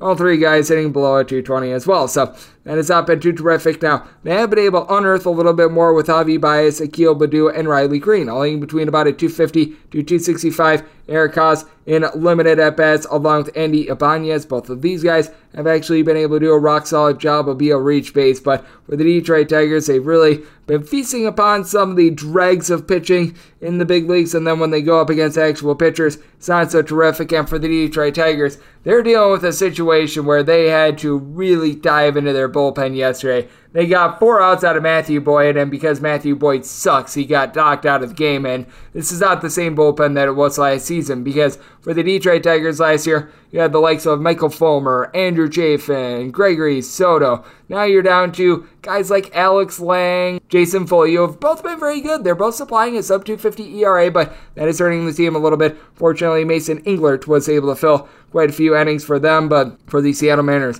I also think that they are not sustainable with having the number one bullpen ERA entering into yesterday in the big leagues. He really had to mix a match with his bullpen as Ben Murphy, Andres Munoz are both currently on the injured list, and Matt Brash has not necessarily been too great. As a matter of fact, he's been one of the real weak links in the bullpen. It's been Tayler Saucedo, Justin Topa, Trevor Gott, all providing a sub 2 ERA. Paul Sewald was solid last year. He's been solid once again this season, but I don't think that this is necessarily sustainable. And then for Bryce Miller, first few starts of his big league career have went very well. He's given up one run over the course of 12 innings. One of those starts came against the Oakland A's, though, so there's that aspect of things. I think that he's going to be an incredible pitcher. 15 punch-outs in his first 12 innings at the big league level. I think that he is going to have things rocking and rolling, and I think that this is too high of a total. I'm going to be taking a look at the under, but for our good friend Alex Faedo, I do think that there's a little bit of an upside with him. He got plenty of starts last season at the big league level, and I mean, I'm not going to sit here and say that he was amazing. 553 ERA.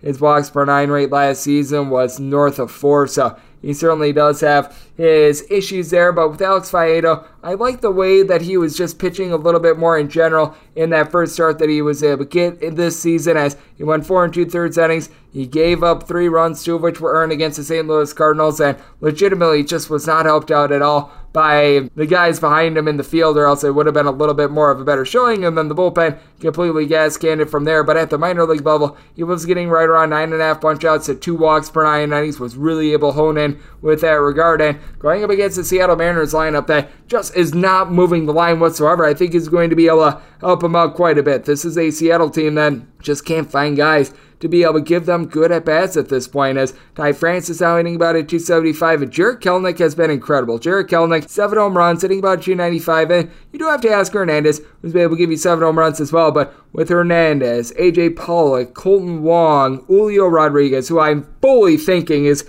injured at this point. All these guys hitting at 220 or lower, that's been an issue. Cal Raleigh has not been able to move the line as well, and it's not providing the power numbers that you're accustomed to from a season ago. I do think that there's going to be a bit of regression with Miller along with this bullpen. I do think that Alex Faedo is going to be able to find it against a light hitting Mariners team. So this is a total I did set at an 8.3. I'm going to be looking at the under in this spot. And with the Detroit Tigers, despite their bullpen use yesterday, I was willing to take a plus 147 or greater with them. So seeing plus 150 or higher, taking a look at the Tigers, and I'm going to be taking a look at this total under 965, 966 on the betting board. It is the Walker Texas Rangers on the road facing off against the Oakland A's. JP Sears goes for the A's, and you've got 55 shades of Jon Gray on the bump for Texas. The Rangers are between a minus 150 to a minus 165 favorite. Plus 140 is your number on Oakland 8.5 is the total. Over is minus 115. The under is minus 105. Did set my total at an 8.2. Going to be looking at the under. I do recognize that this is a day game out in Oakland, but I think that Jon Gray was finally able to find something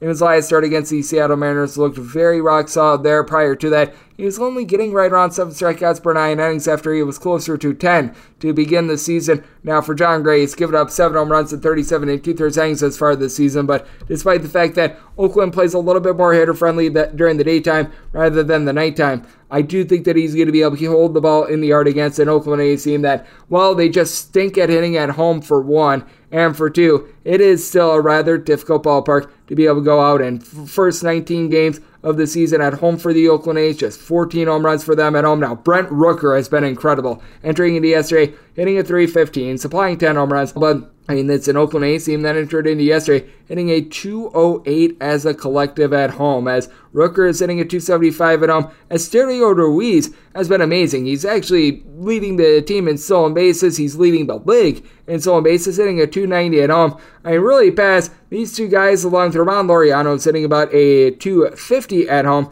You really don't have anyone else that's able to move the line as these guys like Tony Kemp, Jace Peterson, Ryan Noda, they're hitting at 225 or lower. And then you've got an Oakland A's team that is starting out there really one of their best pitchers in JP Sears. Sears coming off of his last home start being very solid. Six scoreless innings against the Seattle Mariners, and the team still managed to give up seven runs because this bullpen is currently dead last in the big leagues in terms of ERA. They've DFA'd half of it since about 10 days ago. It's been a case where they're trying to mix and match, trying to find anything whatsoever that works, and they're not finding it right now. 679 bullpen ERA entering into yesterday. Just really sad. But JP Sears has been able to pitch relatively solid in Oakland thus far this season. In his three starts at home, 16 and two thirds innings, giving up five total runs, three home runs. His walks per nine rate, very solid, sub two walks per nine innings. So I do think that he's going to be able to do a solid job against the Texas Rangers team that is a top three lineup in terms of runs scored. You've got so many guys in the middle of this lineup that are able to do just such a good job of being able to find a way to be able to get on bases. You've got Mitch Garver, Marcus Semien, Leody Taveras, Travis Jankowski, Jonah Heim, all giving you at least a 364 on base. Really, other than Garver, all these guys had at least a 289 as well. Ezekiel Duran, he's hitting about a 295, so these guys have been incredible. And once Corey Seager gets back in the fold, it's going to be even better. But Josh Jung, Adolis Garcia, pair of guys that as a collective are hitting about a 248. They've supplied a combined 17 home runs thus far this season. Good balance overall with this lineup. And for the Texas Rangers, and it's a bullpen that is relatively average. It's not great. It's not terrible. As a matter of fact, 15th in the league in terms of bullpen ERA entering into yesterday with Jonathan Hernandez, Jose Leclerc, Brock Burke, all being able to do a relatively solid job this season, all right around a 330 ERA or lower. You've been able to get some okay innings when needed as well out of Will Smith. He gets jiggy with it about a 3.15 ERA, but I do think that Jon Gray starting to be able to find that form that he had a season ago. So I'm going to be willing to go under on the 8.5. Set my total at 8.2. And for the Rangers, I think that they just completely dominate Oakland. I think that JP Sears actually gives a good start, but I mean, for the Oakland A's, name off a good reliever because you really can't find one. Zach Jackson might be the lone guy. 225 ERA thus far this season. Sam Moll over the last two seasons, he's supplied a sub 4 ERA as well. But I mean, Austin Pruitt, Spencer Penn, Shintaro Fujinami, these guys just stink. So, I mean, it's a circumstance where I'm going to be taking a look at the under. I set the Texas Rangers about minus 212 on the money line, on the run line. You'll find them at even money. I was willing to lay up to a minus 130, so I'm looking at the Rangers on the run line, and I'm taking a look at the under. Now you have my DK Nation right up pick 967, 968 on the betting board. The Cleveland Guardians play host to the LA Angels as Reid Detmers goes for the Halos, and Cal Quantrill is on the bump for Cleveland. Cleveland is a minus 105 right now as they're a very slight underdog at a lot of books. You're finding the Angels and between minus 105 to minus 115, 8.5 is the total. Over and under, both at minus 110. And right up pick is on the Cleveland Guardians money line. We're back at Cal Quantrill once again this season. I said the Cleveland Guardians at a minus 141 on the money line. This is a case where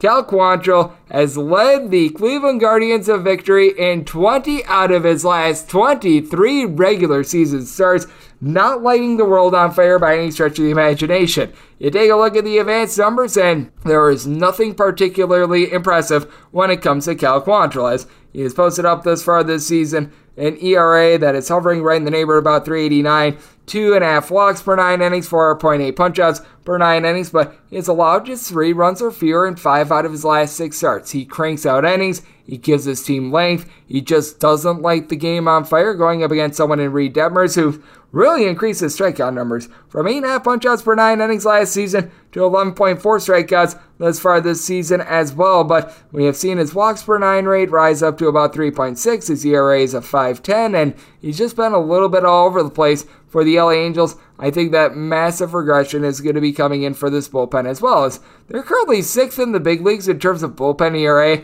How slash why, I have no idea. But if you take a look at their XFIP, that is 17th, which that is a big giant showing that regression is soon to be coming for the LA Angels. And I like Matt Moore in this bullpen. He's been able to supply a sub 2 ERA over the last few seasons. He has been rock solid, but Andrew wants. I think he wants to just be done right now because I mean his ERA is sub one. There's no way he's going to be able to maintain that. Chase Silseth, Chris Devenski, these are guys that are posting up right around 325 ERA.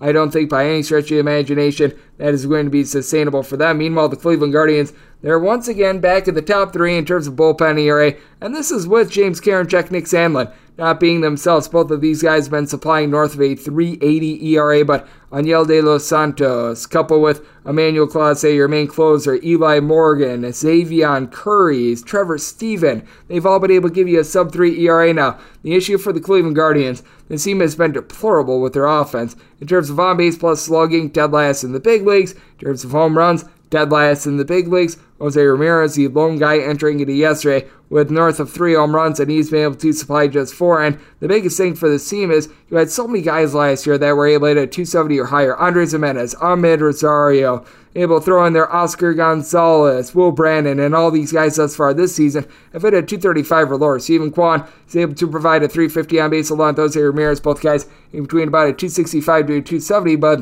big drop off there. I do think that they're going to be able to find it a little bit more against this LA Angels team. And for the Angels, I do think that they're going to be able to crank out a few runs against our good friend and Mr. Cal Quantrill, as you've got Mike Trout and Shohei Ohtani, a pair of guys with eight home runs apiece, applying right around about a 360 to a 370 on base. on Renfroe, 10 home runs, hitting about a 255, and really the entirety of the lineup has been solid, but they're still dealing with that injury to Logan O'Hoppe, so the catcher spot takes a little bit of a drop off. Brandon Drury has not been able to move the line. He and Jake Lamb both sub 275 on bases. Taylor Ward hitting just a 235. He has been up and down, though. I like Gio Urshela hitting about a 300 for this bunch as well, but I do think their regression is coming for the Angels, and I mean, for Cal Quantrill, he's the DJ Khaled right now of the big leagues. All he does is win. We're going to take the Mr. Khaled of the big leagues and Cal Quantrill on the money line. I felt like this should have been closer to a minus 140, so DK Nation right up pick is the Guardians on the money line. Tell it an 8.4, so you're at an 8.5.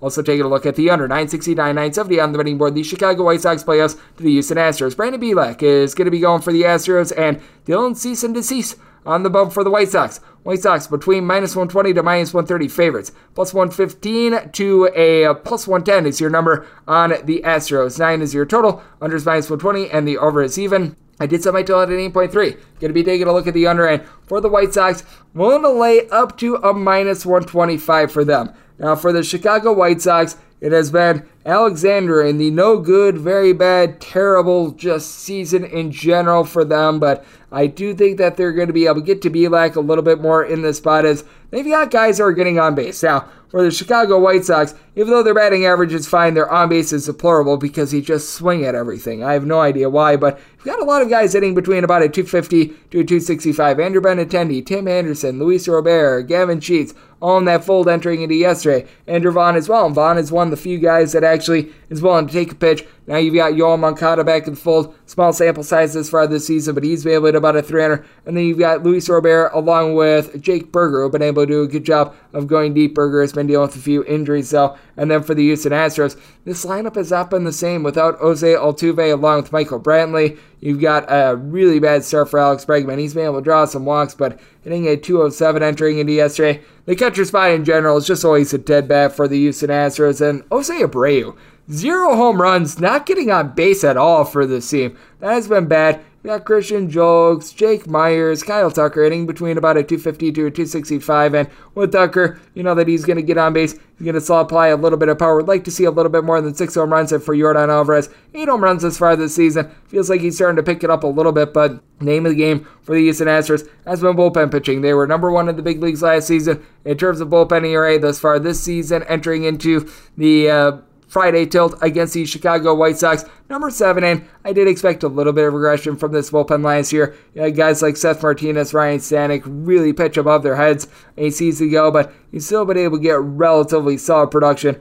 out of guys like Hector Neris, Phil Maton. They're both supplying a sub 2 ERA. Ryan Pressly has been a little bit up and down, and Rafael Montero, he has come back to earth a little bit, but still by and large, very good bullpen in the Chicago White Sox. If it wasn't for the Oakland A's, they would have the worst bullpen ERA in the big league, says Gregory Santos and Keynan Middleton are the only two guys in that bullpen they're able to pitch at this point. I mean, Kendall Graveman is posting up now about a four or so ERA. Joe Kelly more around a 450 ERA, but and you've got so many guys like Reynaldo Lopez, Nick Padilla, Aaron Bummer, Alex Colome, Jimmy Lambert. Good gosh almighty, it's been bad. And I mean, good gosh almighty, Dylan Cease has not been terrific as well. I have the thought that he is going to be able to find it a little bit more as he has given up three plus runs in each out of his last five starts. Hasn't been giving up a ton of hard contact though. Five home runs given up in 40 and a third innings. Walks per nine rate is four and a half a little bit higher than normal, but I mean, he's still getting swings and misses. He is still generating well over 10 and a half strikeouts per nine innings, going up against someone in Brandon Bielak that was relatively solid at the minor league level, has given up two home runs in eight and two thirds innings thus far this season, but the walks are a little bit of an issue for him. I think that he gets knocked out a little bit early in the spot. I think that both teams in general are just struggling a little bit at the plate. I did set my total at an 8.3, so getting between an 8.5 to a 9, looking at the under end, want to lay up to a minus 125 with the Chicago White Sox. 971, 972 on the betting board. It is the Minnesota Twins playing us, the Chicago Cubs. Hayden Wesneski is going for the Cubs, and Joe Ryan is on the bump for Minnesota. 7.5 is the total, over and under, any between minus 105 to a minus 115 between minus 160 to minus 170 is your price on Minnesota. Anywhere between plus 140 and plus 150 the price on the Chicago Cubs. And with the Cubs, I did set them at a plus 172. If you're looking at the run line of the Minnesota Twins, you're finding that at a plus 125 needed at least a plus 118 to fire in here. And I'm going to be taking a look at the Minnesota Twins. And for Hayden Wesneski, you give him all the credit in the world for what he's been able to do thus far this season. I do think that we are going to be seeing some regression with him. As for Wesneski, he has been getting quite a bit of fortune on balls in play as this is not someone that's going to go out there and light up the radar gun. He has been getting just six strikeouts per nine innings. Command has been rock solid, just 2.1 walks per nine innings, but he's got a 393 ERA compared to a fielding independent that's more around a 494 as he's been giving up right around a home run and a half per nine innings. So I do think that there are some worry spots there with Wesneski. He's given up approximately one run in four out of his last five starts. You also want to take a look at the competition. Those one run starts that he's had have been against the Miami Marlins, San Diego Padres, Washington Nationals, and the Oakland A's. Meanwhile, the three spot that he gave up in less than five innings that came against the LA Dodgers. So he's been the beneficiary of pitching against some rather shaky offenses to say the least. Meanwhile, Joe Ryan has been absolutely dealing a 245 ERA. His strikeouts per nine rate, that is right around about nine and a half. He's giving up about 0.85 home runs per nine innings. His walks per nine rate is 1.2.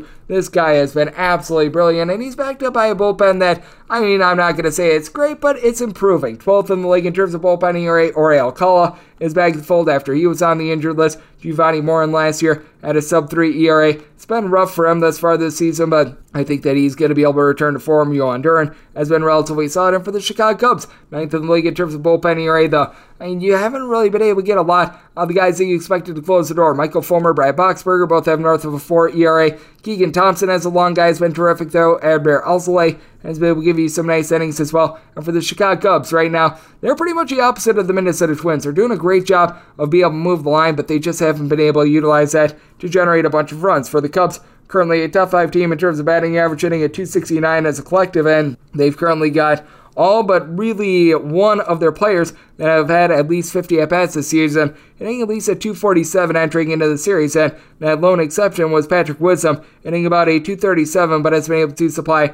12 home runs thus far this season. As had the likes of Ian Happ, Nico Hoerner, Yan Gomes sitting above a 300, Dansby Swanson, Cody Bellinger. These guys have done a great job of being a reach base as well. And for the Minnesota Twins, they entered into the series dead last in the big leagues in terms of batting average. You do need more out of these guys as Carlos Correa, Willi Castro, Nick Gordon, Byron Buxton, Christian Vazquez. Shall we go down the list of guys hitting a 220 or lower? Max Kepler, may have been issues. They do get back Ori Polanco since he's returned. He's been able to 275, and Joey Gallo is able to give you a little bit of power, but I mean, we all know that Joey Gallo is not going to hit for average. Byron Buxton has been starting to hit a few more home runs, but the average hit has been suffering a little bit as a result. But I do think that they are going to be able to get to Hayden Wesneski. Part of what has been hurting the Minnesota Twins as well. It's just playing in a very pitcher-friendly ballpark. So I do feel like this all should be a little bit low, but I think we've went down a little bit too far. I do think that the Cubs still going to be a move line a little bit even against Joe Ryan. I do think that Wesneski is doing for a little bit of negative regression. Semi tell it at 8.2. Looking at the over with the Twins. One to back them on the run line. I do think that Wesneski's regression begins here. 973, 974 on the betting board. The Toronto Blue Jays play us to the Atlanta Braves.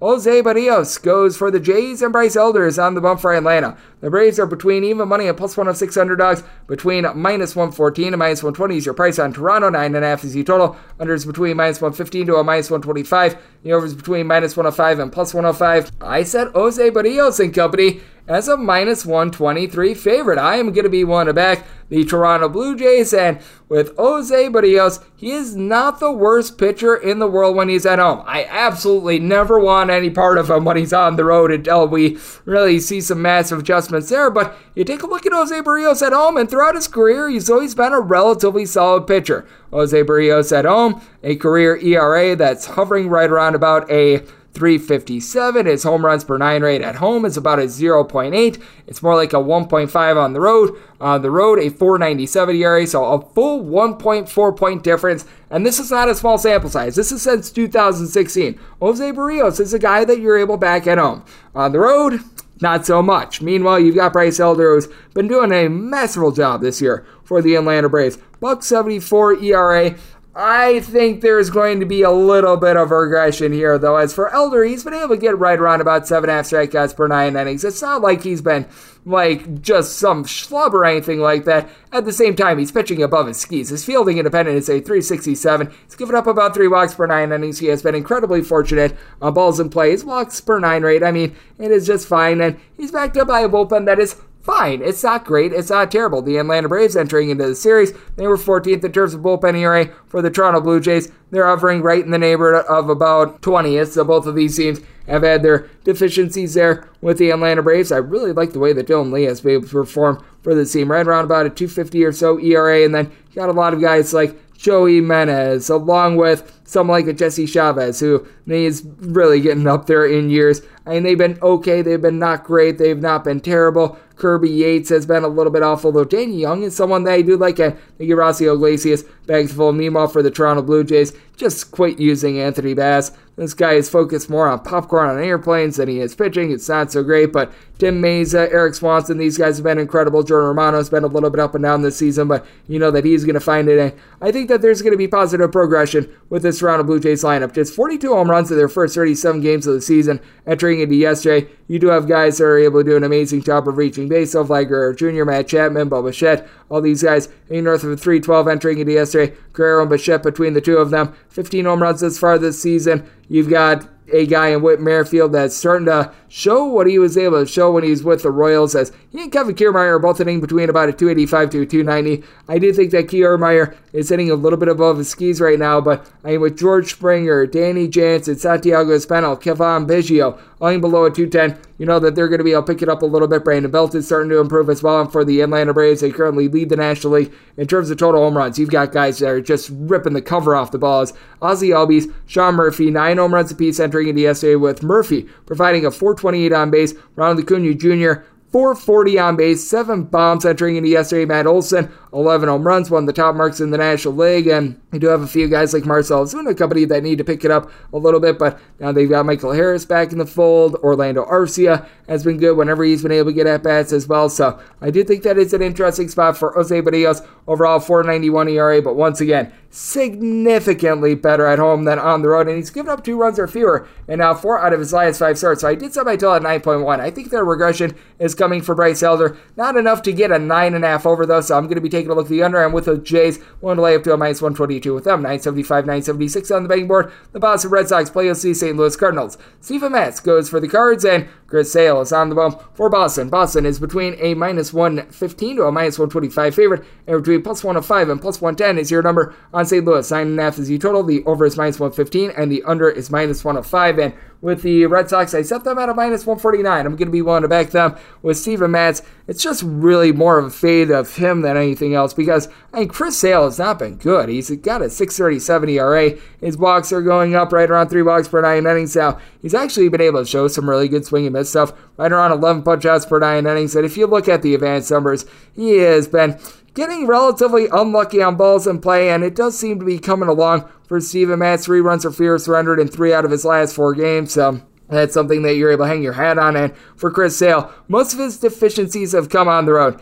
It's not like it's dramatic improvement, but his road ERA is a 720 compared to a 528 at home. So I mean, you've got that, and opponents are about a 220 off of him at Fenway. Steven Matz has just been awful. I mean, the team is right now one and six in its seven starts, and the one win came against the Detroit Tigers. For Steven Matz, his ERA is right around about a 570, seven home runs in 36 and a third innings. Walks per nine rate, it is approaching four. His strikeout number is about eight punchouts per nine innings. He has stunk at home. He has stunk on the road. He'll stink on planet Pluto if you send him there. Just not good. And for the St. Louis Cardinals, Giovanni Gallegos, Genesis Cabrera, these guys have been relatively solid in the bullpen, but Ryan Helsley, I mean, really since the back half of the 2022 season hasn't been himself. 3.14 ERA, he's starting to round back into form a little bit more, but he's been a bit of a roll of the dice there. They're now without Giorgio Romero in the bullpen. James Naile, not great, not terrible. And Mean, that's just really been the St. Louis Cardinals all season long. Not great, not terrible. 16th in the league in terms of bullpen ERA. The Red Sox are not going to maintain the bullpen ERA of eighth like that entering into the series, by the way. I just do not believe that's going to be the case. Ryan Brasier, Richard Bleier are complete schlubs. John Schreiber is someone that I like, and Josh Winckowski as well. The two Joshes are providing a sub 225 ERA, but Brennan Bernardino is right now giving you a sub 2 ERA. I'm sorry, he's just not that good. Meanwhile, you just take a look at Kenley Jansen, and throughout the history of time, he's always been a little bit of a roll of the dice, but for the Boston Red Sox, this team has been just on an absolute tear. They've been leading the league in terms of home batting average as far this season, as you've got so many guys that reach base. Justin Turner, Masataka Yoshida, Alex Verdugo, all giving you at least a 360 on base as your top three hitters. And it's not like you're getting tremendous power out of either of these three guys. Yoshida has been able to give you six home runs as far this season, but they just do a great job of being able to give you extra base hits. Jarren Duran is hitting north of a 350 right now. You've been able to get a 300 average out of Enmanuel Valdez. You're getting it from everyone right now. Even someone like Connor Wong has been able to give you good productive at bats. And then you've got Rafael Devers with a double digit amount of home runs as well. And for the St. Louis Cardinals, it's a case where this team has been hitting at home with nearly five runs per game, entered into yesterday with right around 3.6 runs per game on the road. They've just been getting really unlucky in general if you look at the advanced numbers, and I do think that they're going to be able to turn it around. Nolan Arenado has been a complete hot mess, but perhaps what he did yesterday, being able to go deep off of James Paxton, is going to be able to turn things around as that was home run number four of the season from Paul DeJong has looked like a different era this year, sitting well above a 300. Paul Goldschmidt just continues to do what he does. Fewer home runs this year than he had a season ago, but that said, he's still hitting well above a 300, nearly a 400 on base. And then you've got Willson Contreras, who, I mean, has not been trustworthy at the catcher spot, but he's been able to move the line, and he's just got a lot of guys for the St. Louis Cardinals in general that they've been sort of mad. They haven't been able to get those home runs, but they're reaching base. Why Jordan Walker's in the minors, I don't know, but Contreras, Brendan Donovan, Nolan Gorman. They're in between about a 255 to 270 with Gorman. He's been able to supply eight home runs this far this season. You've had Tommy Edman be a little bit up and down, but he's able to supply a little bit of power as well. So this is a case where I do think that you're going to be able to get runs up on the board. I set my total at 9.4, so I'm going to be taking a look at the under just because I do think that there's a little bit of regression coming for the Boston Red Sox lineup. And in general, I do think that there's progression coming with Chris Sale and his pitching. So looking at the under, but with the Red Sox,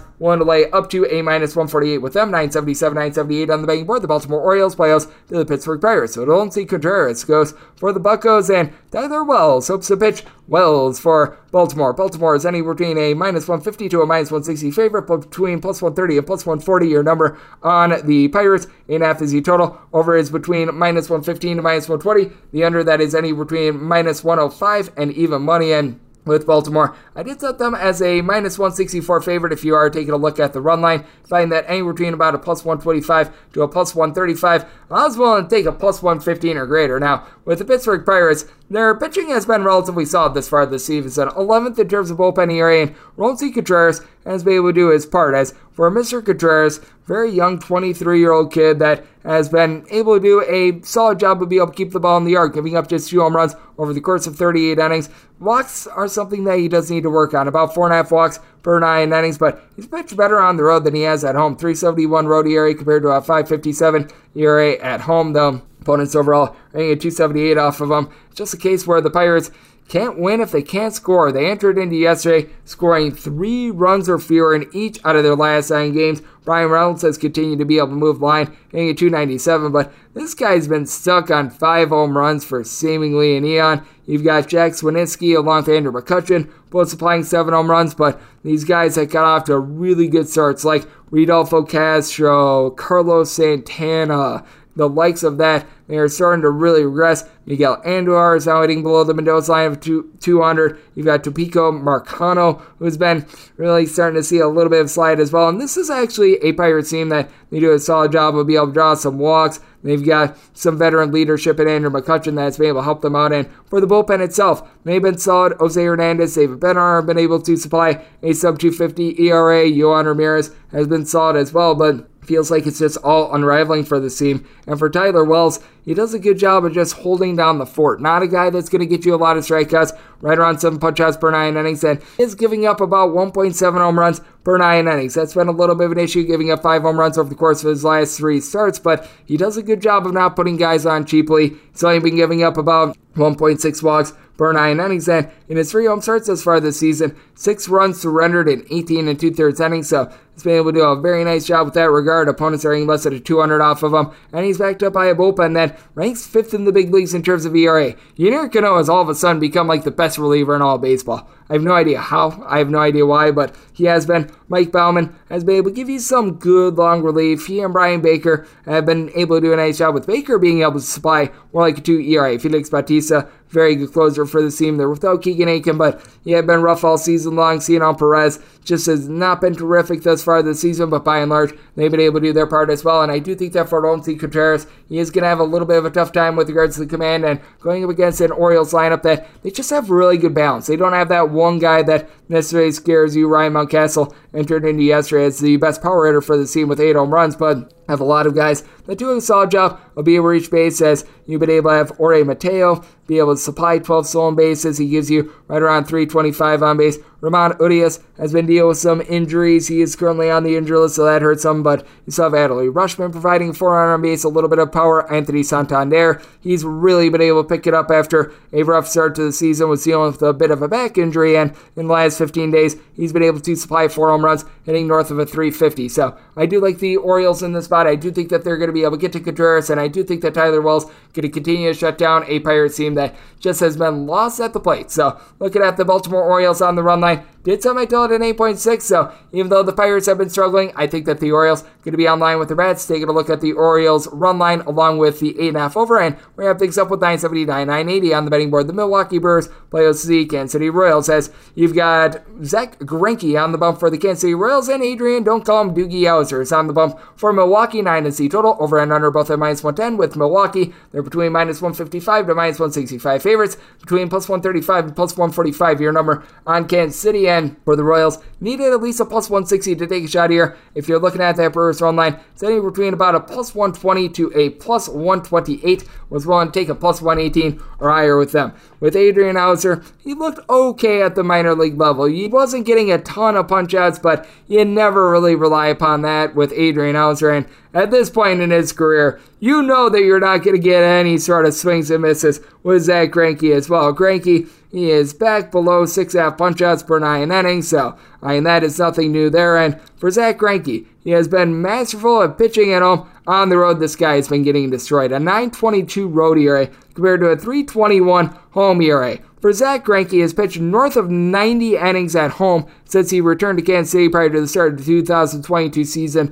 He has given up three home runs at home in those 90 plus innings. Meanwhile, he's giving up north of two home runs per nine innings on the road. Meanwhile, for Adrian Houser, first start of the season, relatively solid against the San Francisco Giants. Gives up two runs over the course of four and two thirds innings, and the big thing for him, command looked better. He gave up just one walk in that start. Being a pitcher contact guy like Houser is, that is so important for him. And this is a Milwaukee Brewers team that you've got a lot of guys that are just sort of milk toast. They're not great, they're not terrible in the lineup. As entering into yesterday, you just had a big giant glut of guys with between about a 306 to a 325 on base with having Rowdy Tellez, Owen Mitchell, Christian Yelich, Brian Anderson, William Adames on that fold, having Garrett Mitchell out of the fold. That has hurt the team quite a bit as He's been dealing with quite a bit of an injury as I think that his season is pretty much done, but the entire catcher spot, William Contreras, Victor Caratini, these guys have been terrific. And then when it comes to Rowdy Tellez,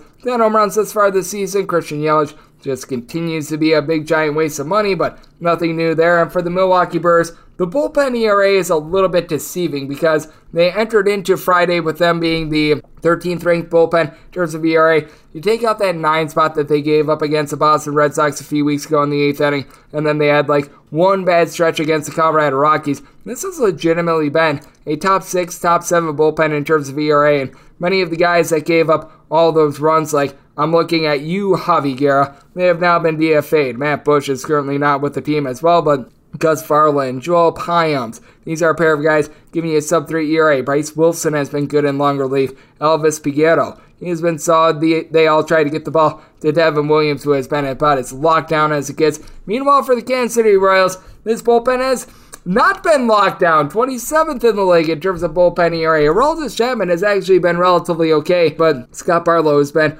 reliable year in and year out. Has not been that this far this season. A 440 ERA, you've been able to get nothing whatsoever out of so many of these long guys like Taylor Clarke, Jose Cuas, and company. Josh starting to look a little bit more like himself, but for the Kansas City Royals, just want to have a lot of boom with regards to this offense as well as you had a pair of guys in Salvador Perez, coupled with Vinny Pasquantino. They're hitting above a 285, both entered into yesterday with seven home runs, but you've got Nate Eaton, Hunter Dozier, Jackie Bradley Jr., MJ Melendez, Franmil Reyes, whole bunch of guys in 215 or lower. Bobby Witt Jr. Think about 225 though, he's been able to supply a little bit of power, but I do think that you're going to get relatively good start out of Adrian Houser with Zack Greinke. He is very untrustworthy on the road. But this Royals offense is one that I can't trust in as well. So, did sub I told at 8.3. Taking a look at the under with the Brewers. Needed at least a plus 118 to take a shot on the run line. So, looking at their run line, and I'm going to be taking a look at the under, and that will wrap things up for the Saturday edition of the Baseball Betting Show, now part of the VSiN family of podcasts. A big thanks to Ben Wilson over here at VSiN for joining me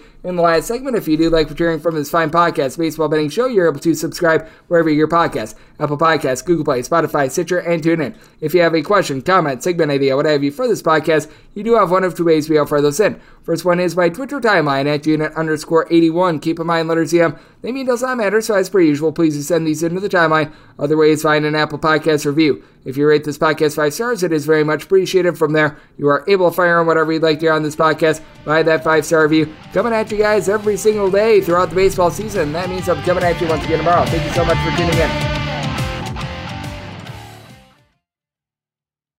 NFL Total Access, the podcast, is getting you ready for the 2024 NFL Draft. I'm your host, Andrew Levy, and I'll be delivering two shows a week to make sure you're caught up on the very latest NFL news, including every free agency move and how it changes the draft needs of your favorite team. Draft experts and talent scouts, mock drafts, and a few shock drafts, too. NFL Total Access, the podcast, is already on the clock on the iHeartRadio app, Apple Podcasts, or wherever you get your podcasts. If you love sports and true crime, then there's a new podcast from executive producer Dan Patrick and hosted by me, Jay Harris, that you won't want to miss. Playing Dirty Sports Scandals. Each week, I'm squeezing the juiciest details from some of the biggest sports scandals ever. I'm talking Marcus Dixon, Olympic gymnastics, Cain Velasquez, salacious Super Bowl level scandals. Join me on the dark side of sports by listening to Playing Dirty Sports Scandals on the iHeartRadio app Apple Podcasts, or wherever you get your podcasts. What's up, everybody? This is Stephen A. Smith, host of the Stephen A. Smith Show podcast. Tune in every Monday, Wednesday, and Friday at the very least as I bring you all new episodes that feature the biggest headlines in the world of sports, pop culture, business, and I answer your phone calls and respond to your tweets. You'll hear my unfiltered opinions and straight shooter interviews with top celebrities and game changers. All that and more. So listen to the Stephen A. Smith Show podcast on the iHeartRadio app Apple Podcast, or wherever you get your podcast.